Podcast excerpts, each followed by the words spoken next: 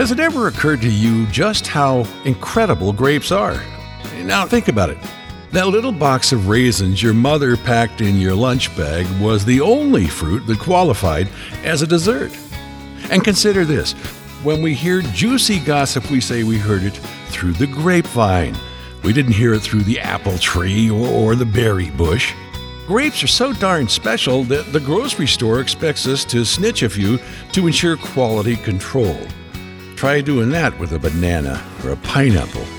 Admit it, every encounter you've ever had with grapes has been positive. That's why we created Grape Encounters, a place for adults to hang out and focus on the paramount achievement of grapedom delicious, irresistible wine. Wine brings people together. It starts conversations, it makes us happy.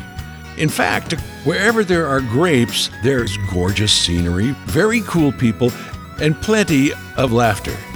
All that being said, let's bring out your guide for this journey the Wizard of Wine, the Gangster of Grape, David Wilson.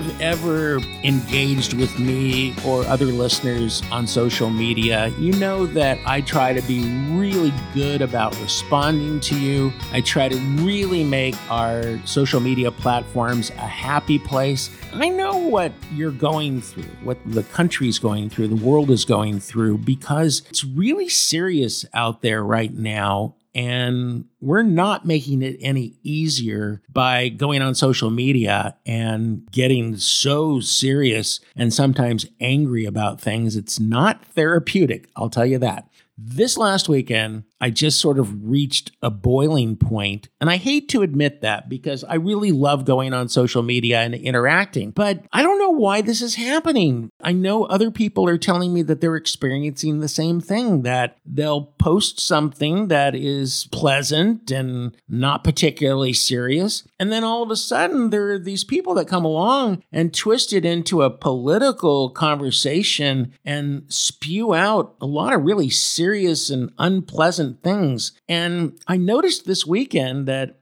after a couple of people did that, listeners just jumped in and really objected quite seriously to that being done. Because, you know, I think that everything that we do is about being happy and being lighthearted and escaping from all the craziness that's been going on these days. So, yeah, it was just not very pleasant. And there was one person in particular, a guy named Chris, who twisted a post into what became just sort of a mudslinging exercise. And I understand why listeners reacted so negatively. It was because it just wasn't appropriate. It's just not the place. If you want to have a really serious and angry political discourse, there are lots of places that you can do it, but I'd just rather not see it on my social media platforms because that's not what I'm about. I'm not into politics at all. Well, I should say that I just keep it to myself, right? There's no point engaging because people just get so angry these days.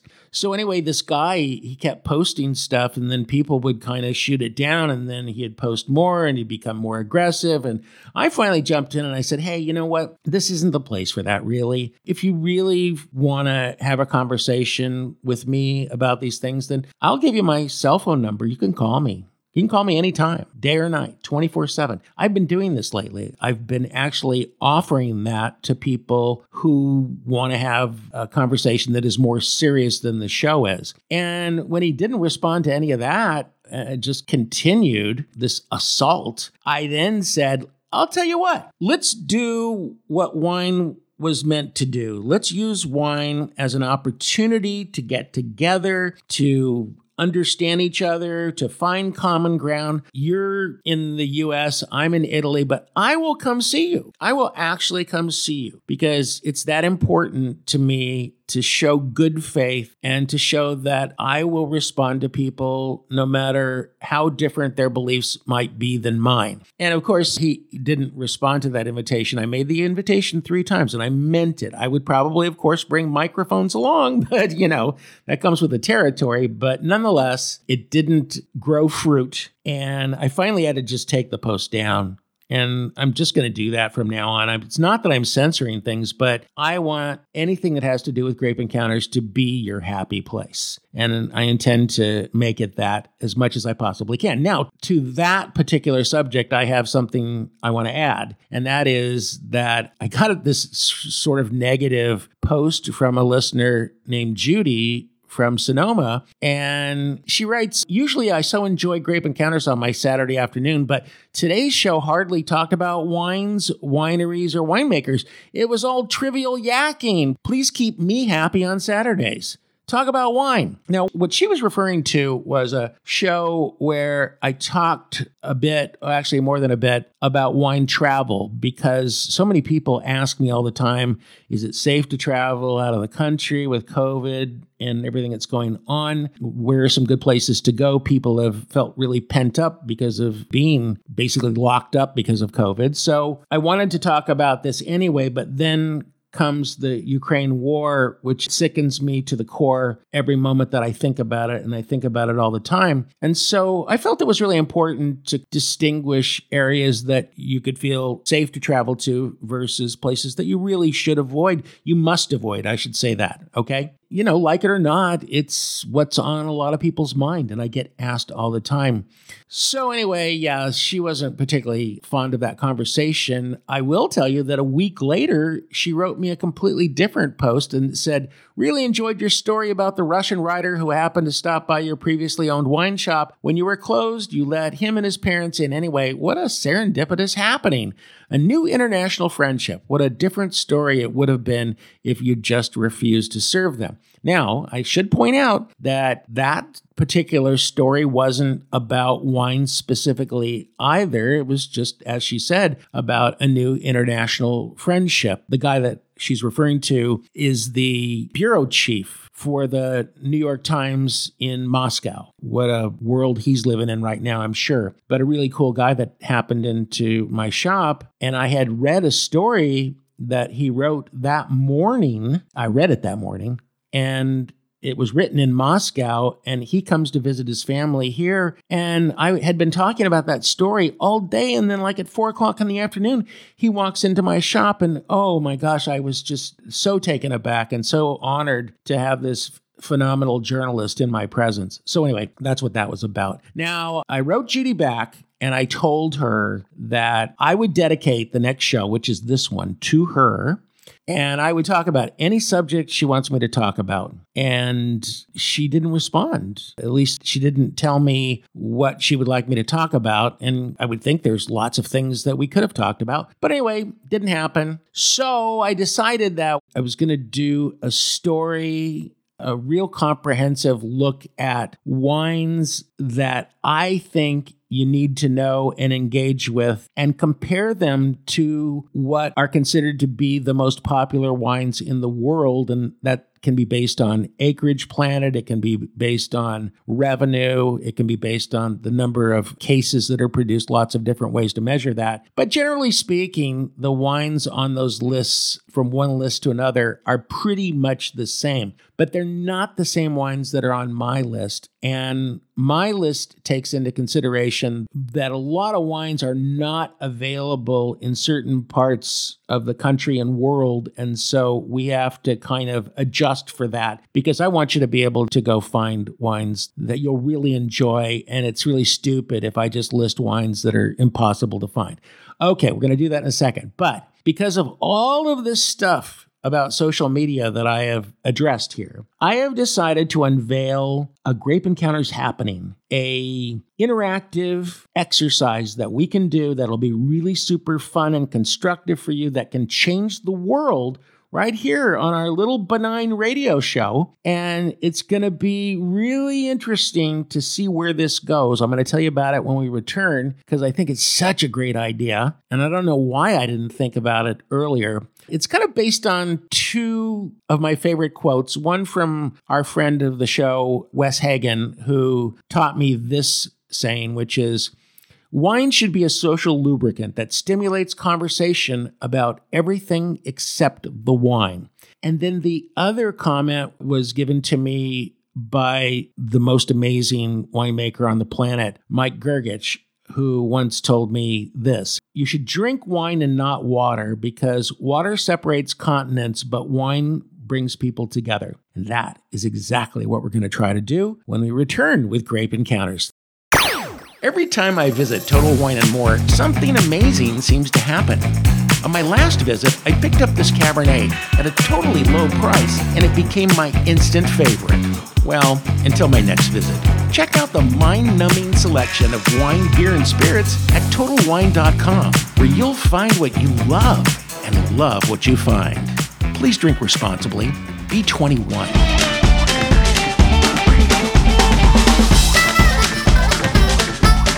You're listening to Grape Encounters with David Wilson. We offer something for everyone. Unfortunately, we're not allowed to offer free wine. That's what your friends are for. At MM Organics, we're surrounded by health nuts. That's because we're obsessed with lowering blood pressure, cholesterol, and the risk of cancer. We want to make weight loss easier and help you strengthen everything from your heart to your teeth, nails, and hair. Full disclosure those health nuts are actually dry farmed, heirloom, certified organic raw walnuts. Rich with essential vitamins and nutrients, they're vastly superior to other nuts. Imagine, walnuts can actually lower stress and boost your brain power. No wonder MM Organics customers are so darn smart. MMOrganics.com is where you'll find our uniquely irresistible raw walnuts, walnut butter, oil, and flour, sprouted flavored walnuts, and decadent fair trade chocolate covered walnuts, which pair beautifully with our legendary two horse port style wine. MMOrganics.com. Eating any other nuts is just plain nuts.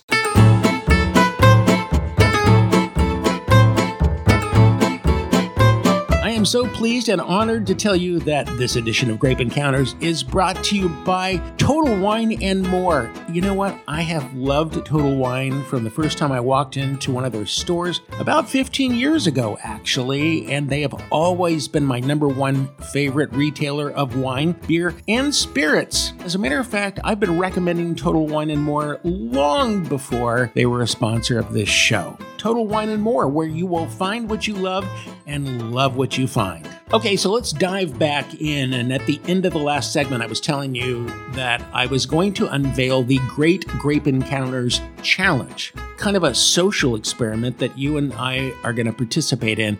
And I think you're going to find it very interesting. And I hope that you'll go along with me on this and that you will participate because we're going to take the first steps toward changing the world. Now, I think that everybody is noticing that people are just a lot more tense these days. People are kind of crabby. Not everybody, of course, but there is this underlying tension that we all experience every single day. Everybody's a lot more serious. Certainly, they have a reason to be. There are a lot of things that are challenging us right now. And so we're probably not at our very best. And the thing that really saddens me is the fact that a lot of people are disenfranchised. They no longer speak to best friends and family members. Relationships that were once quite good are non existent now. And I think that there's something that we can do about it. I was thinking today about that song by the Searchers, recorded back in 1959. The first verse goes like this I took my troubles down to Madame Rue. You know that gypsy with the gold capped tooth? She's got a pad down on 34th and Vine selling little bottles of Love Potion number nine. I have a feeling that Love Potion number nine is really Love Potion number wine because wine is an incredible tool to bring people back together. It's just got these magical properties. And I can honestly tell you, I'm not making this up that over the years, dozens and dozens and dozens and dozens of times when I was at issue with somebody or things weren't going the way that I had hoped that they would go, that I would just call that person up or contact that person in some other way and just say, hey, uh, how'd you like to get together and enjoy a really good bottle of wine? And by the way, I would usually tempt them with a good bottle of wine because that works better. And that is if they know wine. If they don't, then don't bother. But anyway, I've had such success in my life doing this. And I told you about that quote Mike Grgich shared with me water divides continents, but wine brings people together. And it is incredibly true. So since you're probably more than a little bit aware of how crabby people are and you're probably suffering from some lost relationships, let's do this. Let's contact one person. Let's start with one person you think your relationship with can be improved and invite them over for a bottle of wine, offer to bring a bottle of wine to them. Maybe you want to throw dinner into the mix, but do this and see how well it works. And then you're going to contact me. You can go to Facebook and search for David Wilson Grape. That's all you have to look for then you can either send me a private message or you can post something right on the Facebook page and say, hey, I did it, or hey, it didn't work, whatever the case may be. And then I will take some of those responses, the ones that I like the best, and I will contact you and I will invite you to come on the show with me and tell the world about your experience. And if you want to remain anonymous, you can do that. If you're too shy to come on the radio, then you can just write me a letter or something like that. But for every person whose story I share on Grape Encounters, there will be a surprise tailored to each individual experience. But we're going to do something for you. And I promise it will be more than just a token something. That's all I'm going to tell you right now. The main reward is going to be that hopefully a relationship will be repaired. But if we take this program and our love for wine and use it for good, I think it's going to be something that's really going to catch on and it can be a really big thing. And that's what I want it to be. Okay, so enough said. You can contact me at david at grapeencounters.com or you can find me on Facebook. Just search for David Wilson Grape. And by the way, if you and I are not friends on Facebook, if you have not subscribed to the podcast, please do that. I really appreciate it. It really, really helps the show in lots and lots of different ways. Okay, so I want to change subjects for a second because there's something that I've had a lot of conversations with people about that I just want to add some clarification to. We talked about this a month or two ago. It was about import wine and how many people step on the price of the wine. And so a bottle of wine that may have started out as $6 winds up being maybe $40. And I was in a little cafe bar here in Italy last night. And I was talking to this guy who was for 10 years a waiter at a really high end restaurant in London, but he's from Italy.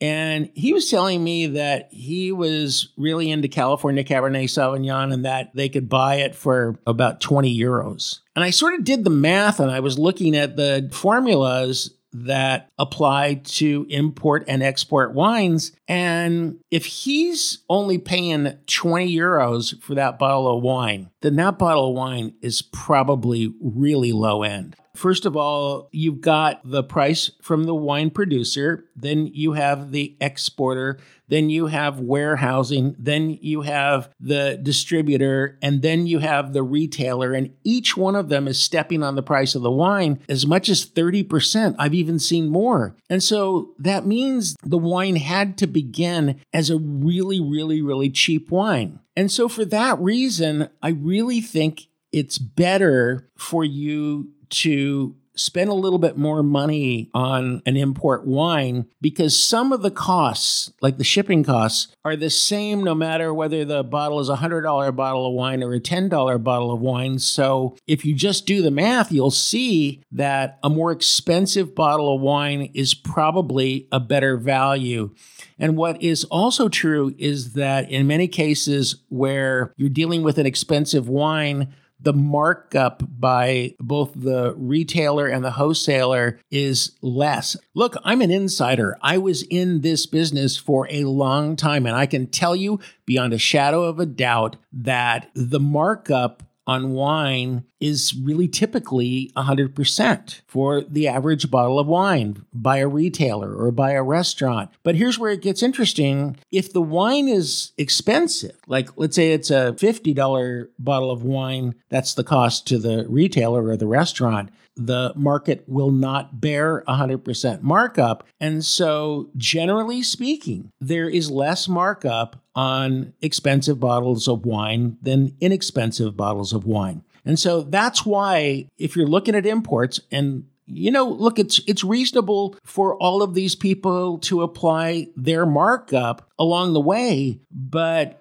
if you're looking at imports, if it's a inexpensive import in general, it started out as a dirt cheap wine and maybe isn't going to be something that you can rely on being delicious once you open the bottle. But if it's more expensive, you've got a much better chance at a quality wine.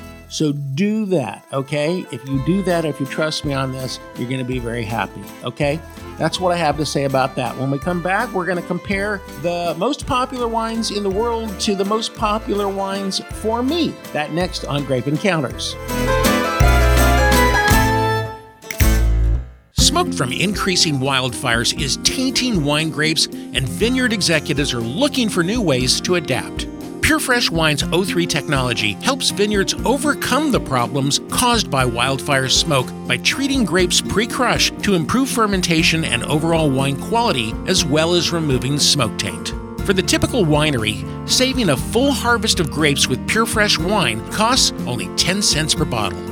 O3 technology has been approved by the FDA and USDA. It leaves no residue and uses no chemicals. It provides many benefits to wineries, including the removal of sulfur, pesticides, and fungicides pre crush, the reduction of bad bacteria and mold issues, an improvement in roundness and fruit forward palate notes, and so much more. Most importantly, it safely and naturally breaks down smoke taint molecules to save grapes from damage. Rescue your harvest from smoke taint. Visit purefreshwine.com today.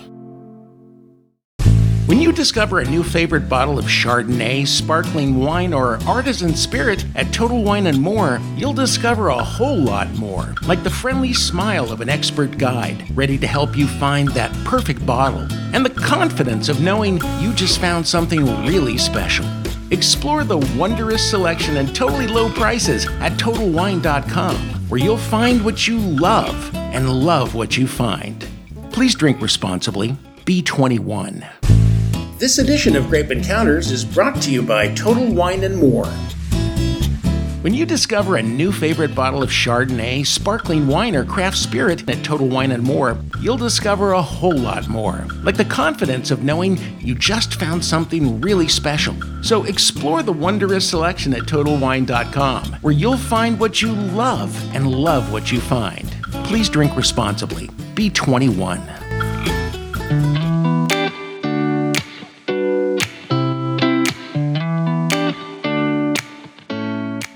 Then back with Grape Encounters Radio and Judy in Sonoma. I hope that you are listening because really the rest of the show is all about you. If you'll recall, I was talking about Judy earlier. She sent me a message she was a little torqued, gently torqued, I would say, that a couple of weeks ago I was not focused specifically on the wine, and she wanted me to talk about wine. You know, I guess she meant varietals and how it tastes, which is kind of not what I do, by the way, because there are so many people doing that tasting note thing. You know, you can find just a plethora of podcasts and blogs and all kinds of things that people do. And frankly, they do a really good job, many of them, but there's so many. There are so many. And so I try to steer the conversation in a completely different direction. How can you have fun with wine?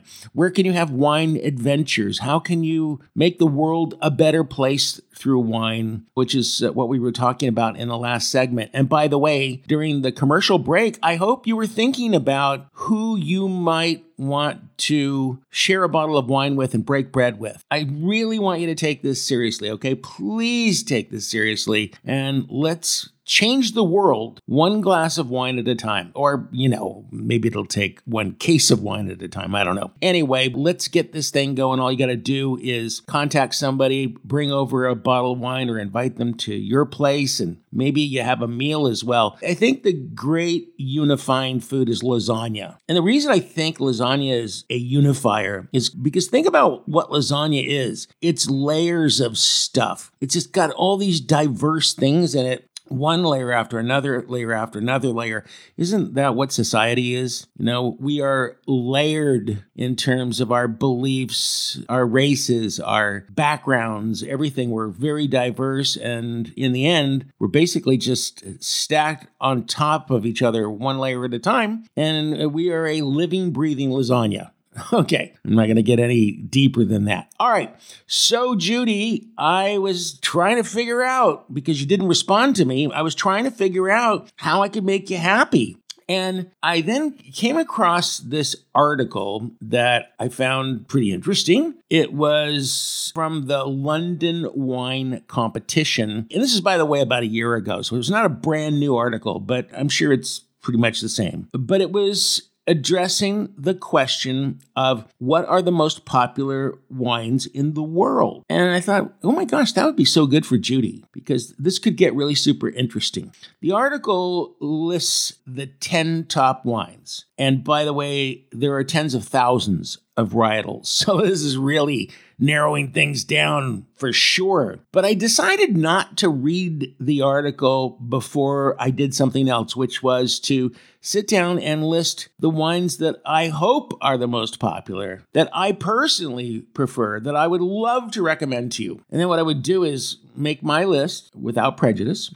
And then I would take the list from the London Wine Competition and juxtapose it against my list. Now, this, by the way, is a very difficult question. What is or what are the most popular wines in the world? Because there are different ways that you could measure this, right?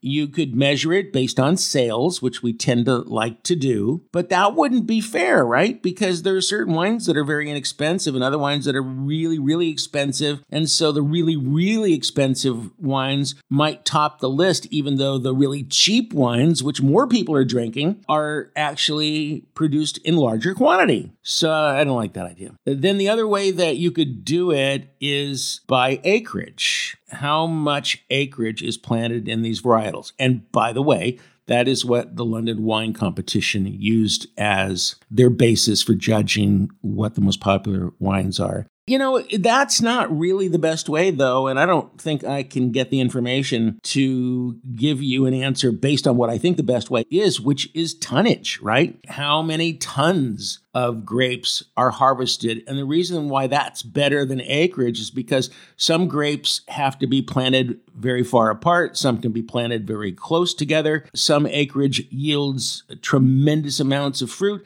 Other acreage doesn't. Some fruit by itself is just more prolific in terms of the tonnage that it produces. So you can see where this is a problem. But anyway, I'll go with acreage. That's fine. We'll do that. So, London Wine Competition lists 10 wines. That's really tough. I went way over that because what I wanted to happen with this segment is I wanted Judy in Sonoma to know exactly what I think she ought to be drinking. If she's going out shopping for wine, what she ought to put in her basket. And Judy, I do hope you go to Total Wine because if it's not there, it probably isn't produced, right? Anyway, so the top 10 list from the London Wine Competition, I will list those wines, then I will let you know whether or not they made my list, give you a few comments, and then we will continue on with an extra like 16 wines in addition to the wines that are on the London list. So you might want to grab a pen and paper, or you can just wait and then go to the Grape Encounters website and we will have this information there for all eternity. Okay? Not part of eternity, but all eternity. All right, so uh, going backwards on their list, their number 10 wine, purely based on how many acres in the world are planted. And it turns out that 274,300 acres are planted in Trebbiano Toscano, which has been an Italian grape that has been maligned many times. But it's still the number 10 wine on their list, number 10 wine in the world based on acreage planted. And is it on my list? No, it's not. So, you know, in case you think I've just got this Italian thing going on, Trebbiano, I like it, but it didn't make my list. Maybe later. I can honestly tell you that I haven't had enough of it to really be able to say, yes, go out and get it. But the ones I've had are very good. Okay, second from the bottom of that list of 10 is Pinot Noir. And there are 285,000 acres of Pinot Noir planted in the world, and it gets a resounding no. I just can't recommend Pinot Noir. And here's why. I know, I know a lot of you just absolutely love it. I like to call Pinot Noir the liver and onions of wine because people who love liver and onions, they love liver and onions, but people who don't really don't. I've just had so much Pinot that I just don't like. And beyond that, it has a flavor profile that I'm not fond of. And you know what? I have courage courage because I am willing to say I don't like Pinot. And so why should I recommend it to you when there are so many other wines I'd rather recommend? Now, uh, we're skipping around white, red, no particular order, but the number eight wine is one that really deserves to be right at the top of the list, and that is Sauvignon Blanc, 299,000 acres, many of those acres in New Zealand. I love the New Zealand Sauvignon Blancs. You know, I like California Sauvignon Blancs as well. But gosh, the, the New Zealand ones have these tropical notes that I just absolutely love. It's such a good value. It's such a crowd pleaser. Yes, yes, yes, yes, yes. Next, number seven place is Grenache Noir, or we can call it Grenache, we can call it Garnacha. It goes by a number of different names. There are 402,780 acres to be very precise. And yes, it's a yes for me as well. Gosh, I sound like I'm on American Idol. But yes, yes, yes, I love Grenache, and it takes on so many different characteristics. So please do yourself a favor. If you don't like one Grenache, try another because it is a real chameleon of a wine for sure. And another wine that is a chameleon in the number six slot is Syrah. 470,000 acres of Syrah. Much of that you will find planted in Australia, where they call it Shiraz. And I love the Australian Shiraz, Syrah, whatever you want to call it. So good. California Syrahs, so good. Very versatile wine. Again, like I said about Grenache, if you don't like one Syrah, try another because it can take on many forms. And then we'll wrap up this segment with a wine that I gave a no just because it's boring, because I've had so much Chardonnay. 518,900 acres of Chardonnay. Most people say it's the number one white wine in the world, but there are things that I think are just so much better. And Chardonnay, you know, it's a chameleon too, but I think for the wrong reasons. There are things that they do to Chardonnay to make it taste oaky, to make it taste buttery. You have to manipulate it a lot. I don't like manipulation all that much, especially by other people. So, yeah, nothing wrong with Chardonnay. I love unoaked Chardonnays. The Chardonnays that are made in stainless steel, just beautiful, right? But uh, not my thing right now. And then the next wine that I'm going to talk about when we come back is one that you've never even heard of. So that coming up next on Grape Encounters Radio. Thanks for listening. We're going to have a lot more fun in the next segment.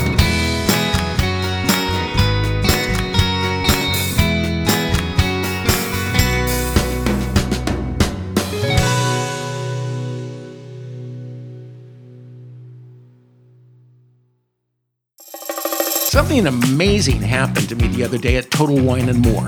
I found my new favorite Cabernet Sauvignon at a totally low price. As soon as I picked it up, it felt like, aha, I knew it was the one.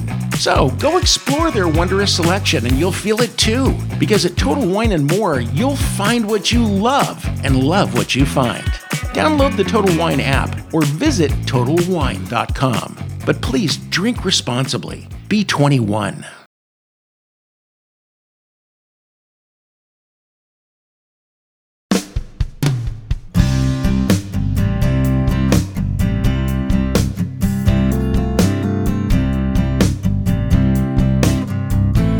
Right, we're back with Grape Encounters Radio, dedicating this show to Judy in Sonoma, California, because she wanted us to be a little more wine centric. Said we were drifting too far afield lately. So, anyway, we're doing this for you, Judy. And we're going through a list of the most popular wines and then comparing that to my list of most favorite wines. And we are down to the number four wine according to the London Wine Competition. It's a wine that I would say 95% of the human race probably is not familiar with. It is Airén, planted on 538,700 acres, if you can believe that. The reason that you're not familiar with the wine is because it's mostly used in Spanish brandy, although also made into a single varietal wine and is also blended. On my list, it's a no because who cares, right? Number three is Tempranillo. It's understandably a favorite, but it's not one of my favorites. It's a little too dusty and dry for me, but 570,800 acres are planted in Tempranillo. Nothing wrong with the wine. If you like a really delicious dry red, go for it. It's just not one of my favorites. And number two is a wine that's always been one of my favorites, but it has fallen out of favor with me recently because I haven't been tasting a lot of really exceptional Merlot. And that's probably my own fault because Merlot is such a great Bordeaux grape, but I don't know, it's just kind of fluttering in the breeze as far as I'm concerned. I just haven't really had many exciting Merlot experiences. And you would think that with 657,300 acres planted in Merlot, it would make a better showing. Right at the moment, I'm a big fan, but I'm going to say no to Merlot. And then the number one wine on the London wine competition list of most most popular wines. Totally understandable. Totally a giant, humongous yes. And Cabernet Sauvignon, you're going to Hollywood. 840,000 acres of Cabernet Sauvignon. I'm going to say this there's a lot of bad Cabernet Sauvignon out there, tons of it. But when it's good, it is just so amazing. I just go into almost a coma when I drink good Cabernet Sauvignon. So it's always, I think, probably going to be on my list. All right. So that does it for the London wine competition. And now I'm going to throw at a very fast pace uh, some other wines at you that I really think that if you're not drinking these wines, you ought to explore them because they're just my top wines and have been for a long time, I think, in most cases. So here we go. All right, I got to blow through about 15 wines. I just want to say that I tried to put them in some kind of order and then I just said, no, forget about it because it just depends on my mood as to whether or not these rank higher or lower. But here we go. First one is red blends. And you know what? This might actually be my number one wine. Obviously, the red blends vary greatly, but there are so many magical red blends out there that it's impossible to pick one or even a genre of red blends because they're just so amazing. So discover them. They're just such a variety of wonderful reds.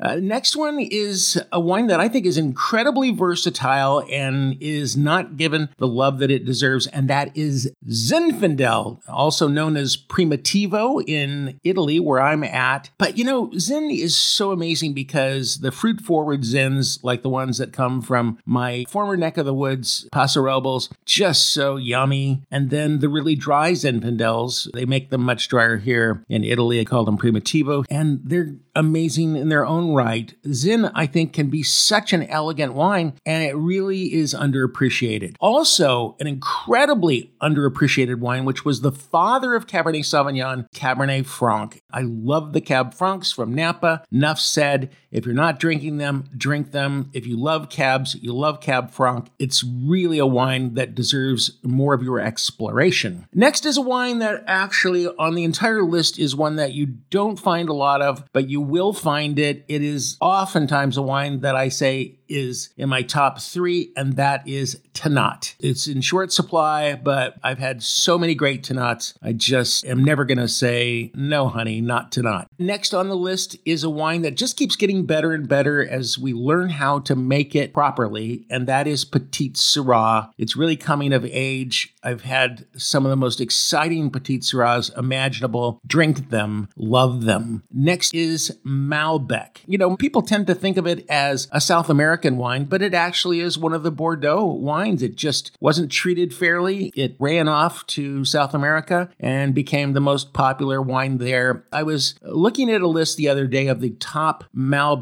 And I kept seeing the name Catena Zapata. Now, uh, Catena just makes incredible Malbecs. The Zapata label you will find on bottles that are as uh, inexpensive as $20 and a lot more expensive, up into the hundreds of dollars.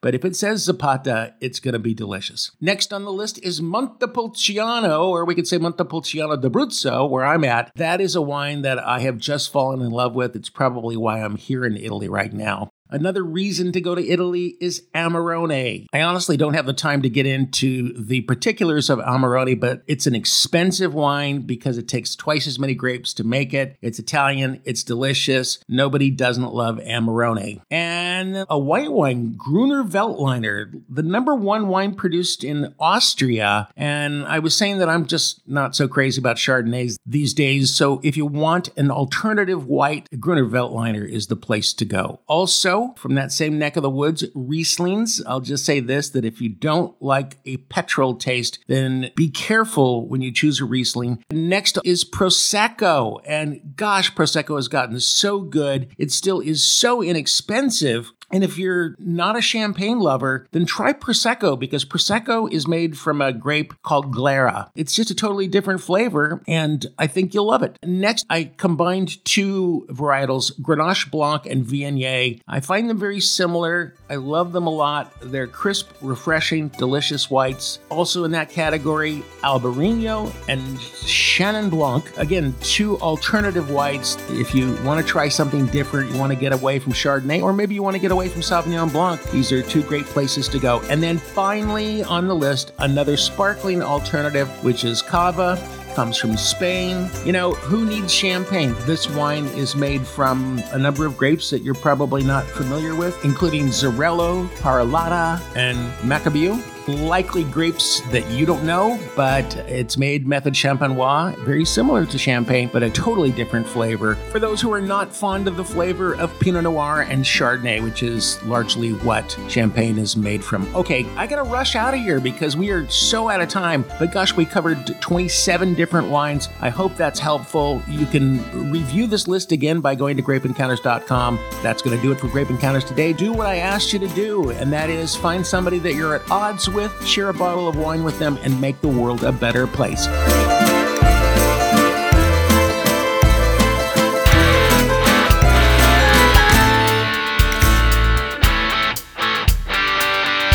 Are you following Grape Encounters on social media yet?